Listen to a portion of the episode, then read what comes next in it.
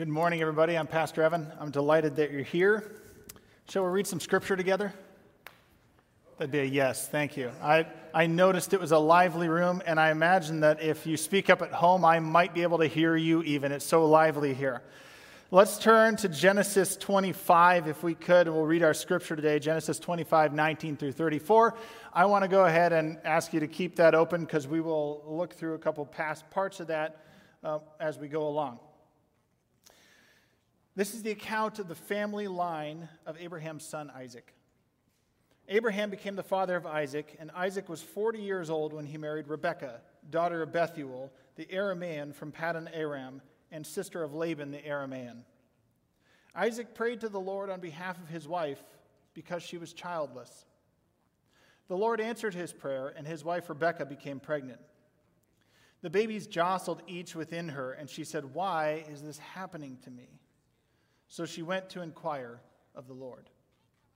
The Lord said to her, Two nations are in your womb, and two peoples from within you will be separated. One people will be stronger than the other, and the older will serve the younger. When the time came for her to give birth, there were twin boys in her womb. The first to come out was red, and his whole body was like a hairy garment, so they named him Esau. After this, his brother came out with his hand grasping Esau's heel so he was named Jacob. Isaac was 60 years old when Rebekah gave birth to them. The boys grew up, and Esau became a skillful hunter, a man of the open country, while Jacob was content to stay at home among the tents. Isaac, who had a taste for wild game, loved Esau, but Rebekah loved Jacob. Once, when Jacob was cooking some stew, Esau came in from the open country, famished. He said to Jacob, Quick, let me have some of that red stew. I'm famished. That is why he is also called Edom. Jacob replied, First, sell me your birthright. Look, I'm about to die, Esau said. What good is the birthright to me? But Jacob said, Swear to me first. So he swore an oath to him, selling his birthright to Jacob. Then Jacob gave Esau some bread and some lentil stew. He ate and drank, and then got up and left. So Esau despised his birthright. Now, this is a, a good uh, moment because I'm not going to decipher all the meanings of names. The footnotes at the bottom of probably most of your Bibles will help you out. You can look at that later to see what the meanings are. But let's begin here uh, with something that seems seemingly unrelated old camel knees.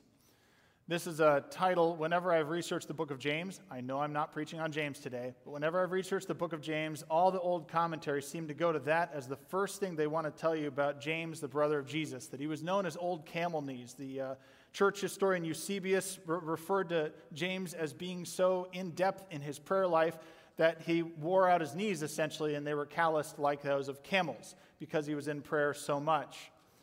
What you have there is deep devotion to God that's visible. Isn't that remarkable? Deep devotion. And you'll hear about people who have actually, uh, because they go to their knees so often, uh, they have that visible mark of prayer on them. I, I actually think it would be remarkable if a lot of us walked around with ripped pants, right? Because we had gone to the Lord so much in prayer. How much of a testimony would that be that we had gone to the Lord that much in that way? But what you see when it comes to devotion to God uh, is evident, I think, in Isaac and Rebekah. That's why I bring that up, not because I wanted to talk about James this morning. But as we kind of compare and contrast at this point, we're moving, we've been talking about Abraham for a few weeks, who's pivotal to this whole story. God makes a, a covenant with Abraham. It's going to be fulfilled through Isaac and beyond through that family line. But even just a simple comparison between these two, between father and son, reveals that Abraham had this remarkable, dynamic story, this transformative relationship with God, and the story is very compelling. And he makes a lot of mistakes along the way, but he's fundamentally different at the end of God walking with him and walking with God than he was at the beginning when God called him out of his land. Isaac seems very different. And the story is presented in a very different way of Isaac. He's really functionally a second generation immigrant when you think about it. So you've got a dynamic story of, of parents who had to come and navigate a new land. And here you have a guy who lived kind of in two worlds in a sense, but now uh, his story at this point uh, it lacks a lot of detail compared to Abraham, and then compared to his kids, it'll lack a lot of detail. And frankly, it just comes across as far more boring than Abraham. Yet, I would suggest to you that there's a lot of faithfulness right there, packed with Isaac and Rebekah. And that's important for us to recognize. What we can see from Abraham, what we can see from Isaac, and what we will see with the kids, Esau and Jacob, we'll be talking about Jacob over the next couple weeks, is that, and this is the point we could just land on for a while, you can't always control your circumstances, but you can control, uh, you can choose faithfulness to God in all circumstances. Right? You can't control what life is going to throw at you, but you can be faithful to God regardless of what life throws at you, regardless of those circumstances. And that's what's evidence. Abraham evidences it, sometimes imperfectly.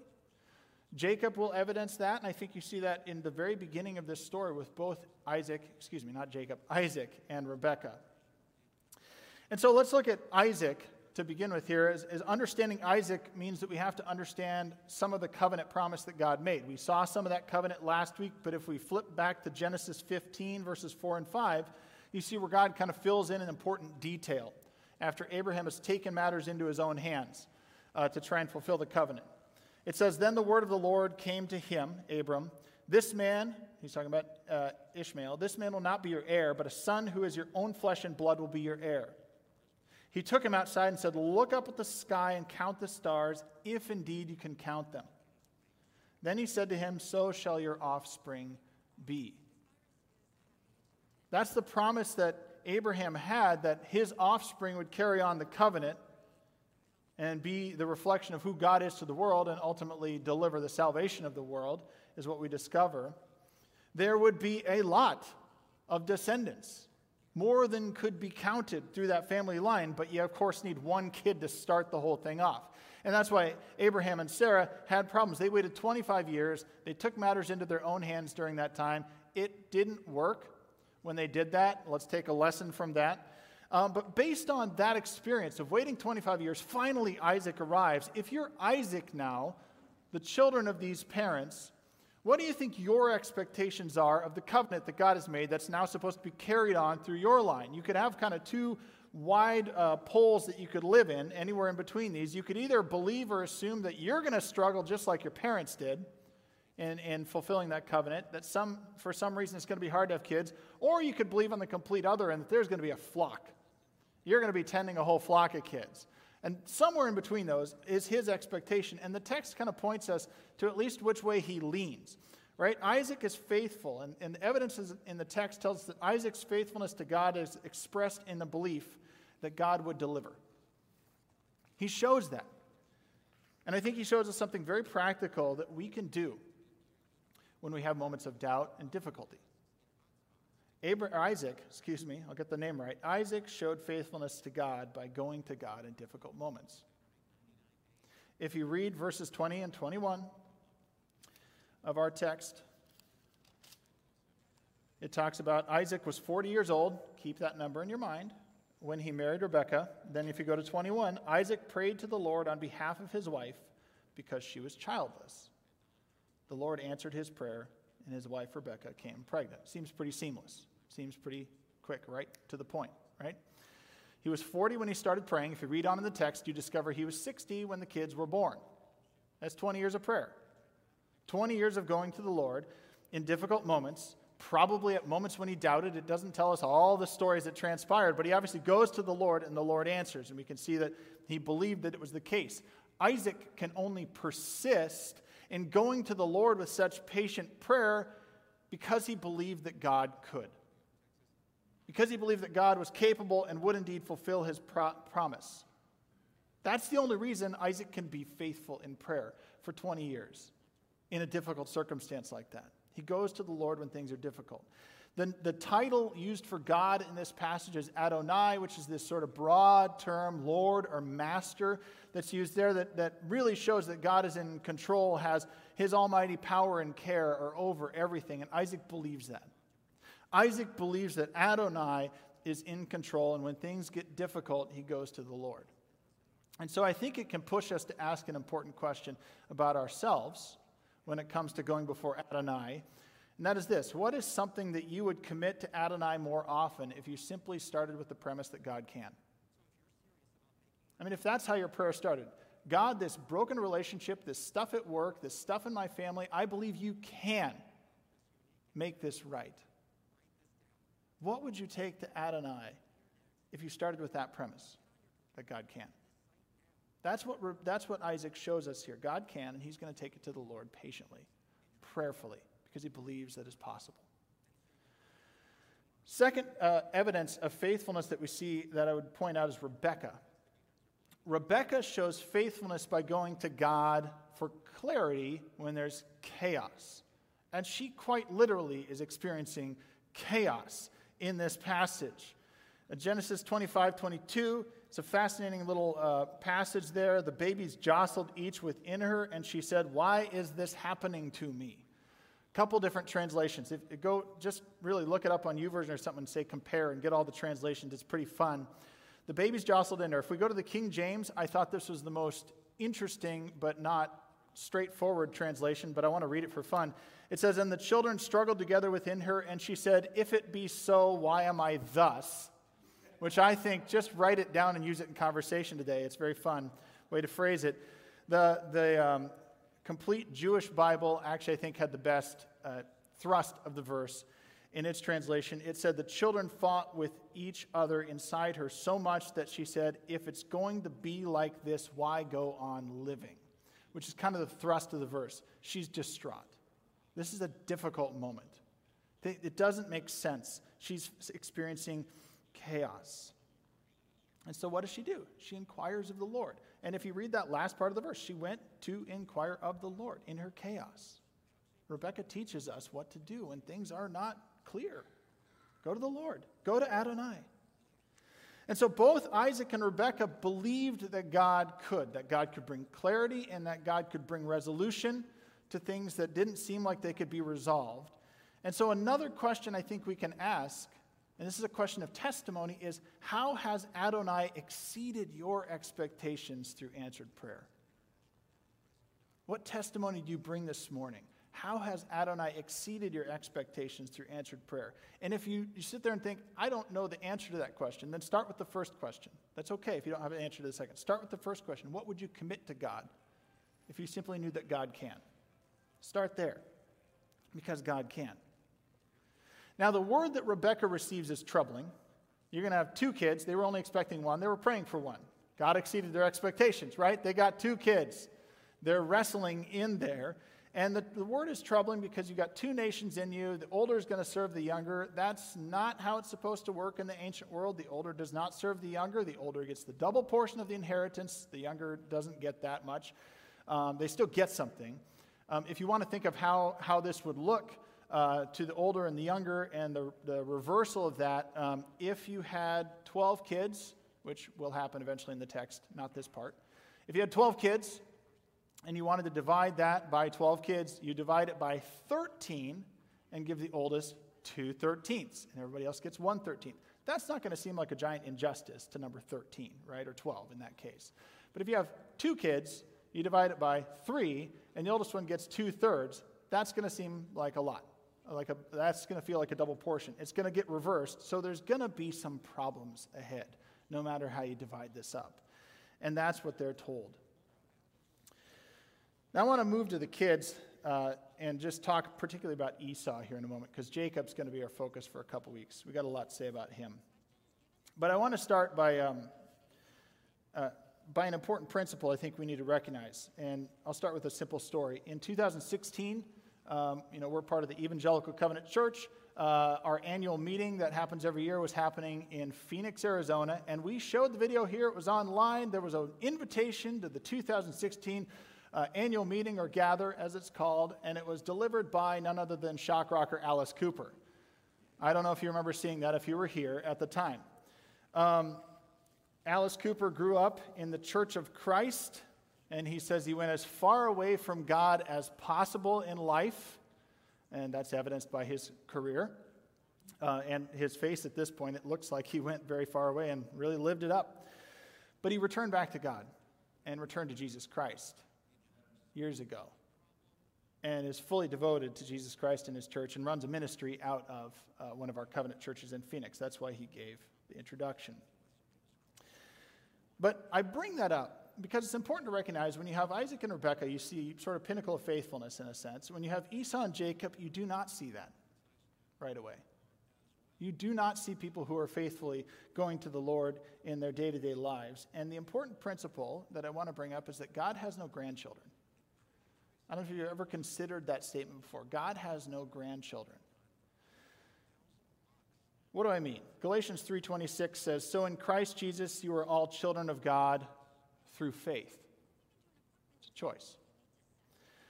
Romans 8:15, "The spirit you received does not make you slaves so that you live in fear again, rather the spirit you received brought about your adoption to sonship, and by him we cry, Abba, Father." There is this belief that sometimes floats around and it even sits in the church sometimes that just by birth you are a child of God. That's not what Scripture tells us, it's by adoption. You are not a child of God by birth, but by adoption. It's something you're invited to. We choose to join the family, and then God welcomes us in. We don't just get that because we exist. In fact, the problem is that we've estranged that relationship in our existence. So it should be that case, but it's not that case. God has no grandchildren basically means that God only has children who have chosen to be part of the family. You don't just get born into it, you choose it. And, and the Esau dilemma, then, that we get into here is very interesting because it, it seems when they skip all the childhood in the story, and we go from they're born, and then Isaac and Rebekah don't exactly evidence great parenthood, I don't think, at this point, but we're not told of all of it. You know, they obviously play favorites or have favorites, and that can happen. Um, but then we get to this where the kids are adults already. And Esau is out hunting, and Jacob, probably the situation, as far as we can tell, is not back at the home camp, but that Jacob's probably out, like with a remote camp as well, tending flocks or something like that. And Esau comes in and is hungry, very hungry, it turns out. And then you have this, what seems like a, a kind of an unequal trade off that goes on, where Esau is going to sell his birthright for a bowl of soup. And some commentators even point out maybe it was high quality Egyptian lentils because they're red. I don't know. It doesn't matter. It seems uneven, doesn't it? What happens? But we can ask a basic question, which is could Esau even sell his birthright? And could Jacob even take it? Is, do they even have the authority to do this transaction? The answer is no. They don't have the authority to do any of this. Only their father has that authority. So, what's the actual point that we're getting from this? I mean, I'm sure Esau didn't think he had actually given up anything, and Jacob didn't think he'd actually gained the actual birthright from this. That couldn't have happened. The actual point that we're supposed to catch from this is that Esau's character is revealed in all of this. His character is revealed, and that he's impulsive and he's interested in short term gratification only. He's interested in what he can get now. And, and the text leads you that way because if you read the words around what Jacob or what Esau does and his actions, they're all quick words. Eat, quick, leave, look. They're, they're quick moving words. The text reads that way on purpose. That's what we see in his character. He's not faithful, he's not patient, he's not persistent in prayer to stay true to God's promise by character. He doesn't have it. That's what we're starting to see already in Esau. Esau was not fit to be the divine means by which the covenant would be passed on. That's what we're supposed to catch. He didn't have the transformative story of Abraham. He didn't have the faith of Rebekah. He didn't have the persistent prayer and patience of Isaac. Now, we'll get to Jacob. He lacked a lot of stuff too, but Esau definitely, as the oldest, does not have this, is the one who's supposed to carry this on, lacks all of this by character. And so I think we can ask something that's useful to ourselves this morning. What if I'm like Esau? I think we can all have those moments, or we can live that way far too easily. What if I'm like Esau? You see, for some of us, we've grown up in and around the church, and we function like grandchildren. We haven't really chosen Jesus Christ. We look Christianish. That, that happens to some of us. And we've, we've kind of taken on the basic characteristics, but if we reflect back, we've never actually chosen Jesus. But we have to choose. We're children by adoption, through faith, through the work of Jesus Christ. For some of us, we've kind of considered what this looks like. We know about Jesus, we've, we've, but we've never really chosen it, even if we didn't grow up in church, even if we didn't grow up with this context. We've considered it, but we haven't been there. And what you have in, in the Jacob and Esau story uh, is, especially with Esau, you have somebody who's got this great promise and should be an heir, but doesn't end up being an heir. And Paul talks about that in Galatians 4. He says, What I'm saying is that as long as an heir is under age, he's no different than a slave. Although he owns the whole estate, I mean, it was Esau's to have. His character showed that he wouldn't have it, though. The heir is subject to guardians and trustees until the time set by his father. So also, when you were underage, you were in slavery under the elemental spiritual forces of the world. And that's where some of us could be stuck if we haven't said yes to Jesus. You were, but some, at the set time, when the set time had fully come, God sent his son, born of a woman, born under the law, to redeem those under the law, that we might receive adoption to sonship. Because you are his sons, God sent the Spirit of his Son into our hearts, the Spirit who calls out, Abba, Father, so you are no longer a slave, but God's child. And since you are his child, God has made you also an heir. We all should have been like Esau. We didn't have the character for it to receive that sonship, that adoption into the family, but it's been offered through Jesus, and we have to choose that. And for some, for some of us, we know Jesus, we follow Jesus, but we can sometimes forget that God can. We can sometimes lose the eternal and live into the now alone. We can function like Esau in that way. I think Old Testament scholar Tremper Longman says it well. He says, I think most of us have had Esau moments where we would be willing to sell our spiritual birthright in Christ for a bowl of soup. After all, following Christ does not lead to immediate gratification like a bowl of soup or a steak when you are hungry. The Christian life is deeply meaningful and brings significance to our lives, but if we understand the abundant life it offers as perfectly happy, suffering free life, then we will quickly be let down and be susceptible to the less than spiritual joys of what offers themselves to us in the present. And I think that was demonstrated very well as Sherry did the children's sermon. We can choose to live in the moment rather than eternally, to become like Jesus Christ in things as simple as choosing to be mean instead of kind in the moment. Simple things like that where we choose to be an Esau rather than have that patient, persistent faith of Rebecca and Isaac. So you can't always control your circumstances, but you can choose faithfulness in all circumstances. You can choose God, and you can choose Jesus Christ and that transformative power of Jesus. And we must choose to become a follower of Jesus Christ, to become an heir of the covenant. It still matters today, that covenant that God set out. To be heirs of that covenant, looking faithfully to what God will do, the hope we have in Jesus Christ. We must choose to put our hope in God's hands like Isaac when things get difficult. We must choose to go to God in prayer and fall on our knees when chaos hits us, like Rebecca does. We must choose and never sell our hope in Christ for a promise that is less than God's salvation and transformation through Jesus. Let's pray together for that hope. Lord, help us be faithful and help us recognize that you can. Help us be faithful and be people who indeed would be willing to wear out our knees if it meant being closer to you and more like your Son, Jesus Christ. We know we don't need to do that. You've already done the work. But Father, we long to be presence. We long to be like your Son. We long to be heirs of the covenant, children of God, part of the family. Lord, for those of us who are watching today, who feel estranged from your family, may your Son, Jesus Christ, draw them close right now. And if you are feeling distant from the Lord today, simply say yes to Jesus. That is saying, God, you can.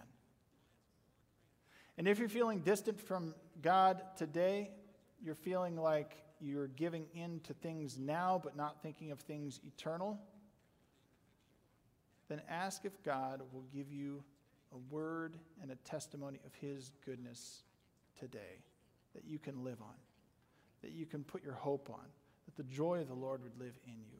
Lord, may that be our testimony today, that we see your goodness all around, that we see that you are Adonai, the Lord over all, who is Lord and caretaker of this world, and we are your children. Amen.